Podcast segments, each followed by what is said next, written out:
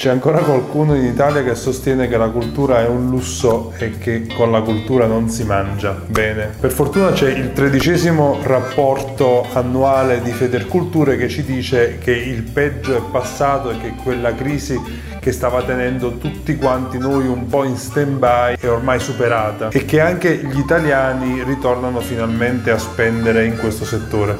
Le famiglie italiane nel 2016 hanno segnato un vero e proprio record registrando nella cultura uno degli aumenti percentuali maggiori degli ultimi anni, quasi un 3% rispetto all'anno precedente, cioè il 2015. Investendo, e questa parola non la uso a caso, ogni mese per beni e servizi ricreativi, spettacoli e cultura in media 130 euro, vale a dire che ogni famiglia italiana spende circa 1500 euro all'anno per avvicinarsi alla cultura, ovvero per andare a mostre, a spettacoli, visitare siti, monumenti, musei. Il record lo hanno fatto decisamente i musei statali che arrivano addirittura a 45 milioni di visitatori. Inoltre il dato estremamente confortante è che anche i turisti in Italia sono in continuo aumento e siamo arrivati a quasi 400 milioni con un incremento del 2%. Bisogna anche dire che è aumentata anche la qualità delle offerte. Infatti molte delle nostre imprese culturali si sono date una bella mossa e hanno fatto dei passi in avanti decisamente innovativi. Molti musei hanno rinnovato i servizi, qualcuno ha innovato la produzione. Quasi tutti stanno cominciando a capire che bisogna aprire le porte ai giovani e sembra che anche i modelli di governance finalmente stiano cominciando a svecchiarsi. Qualche problema come al solito purtroppo ancora c'è ed è ovviamente a livello burocratico. Non riusciamo ancora per esempio ad avere una normativa che definisca esattamente cos'è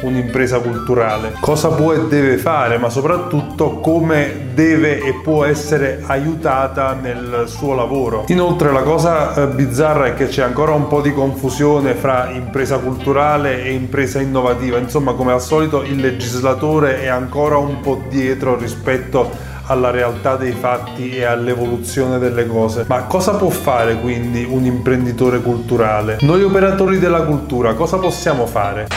Sicuramente continuare ad investire su noi stessi e continuare a stimolare questa crescita con proposte di qualità perché questo è sicuramente il momento giusto per spingere sull'acceleratore, ma anche e soprattutto continuare a mettere la creatività nell'impresa culturale, continuare a creare nuovi modelli di business culturali anche un po' in barba all'arretratezza delle leggi. Giorni fa per esempio parlavo con il mio amico Michele sull'impossibilità di creare una piattaforma di crowdfunding dedicata a progetti culturali per l'impossibilità di gestire la cosa dal punto di vista legale. Lui mi ha risposto, beh, che ti importa? La facciamo in Svizzera. Infatti non importa, ormai viviamo in un mondo unico e se il solo modo per portare avanti e realizzare un nostro progetto è farlo altrove, e allora perché no? Dobbiamo in qualche modo costringere la burocrazia ad adeguarsi ai nostri tempi e non rimanere fermi aspettando che qualcosa cambi. Per cui continuiamo a lavorare sodo, con passione e con visione e mangiamoci ogni giorno questa cultura alla faccia di chi non ci crede.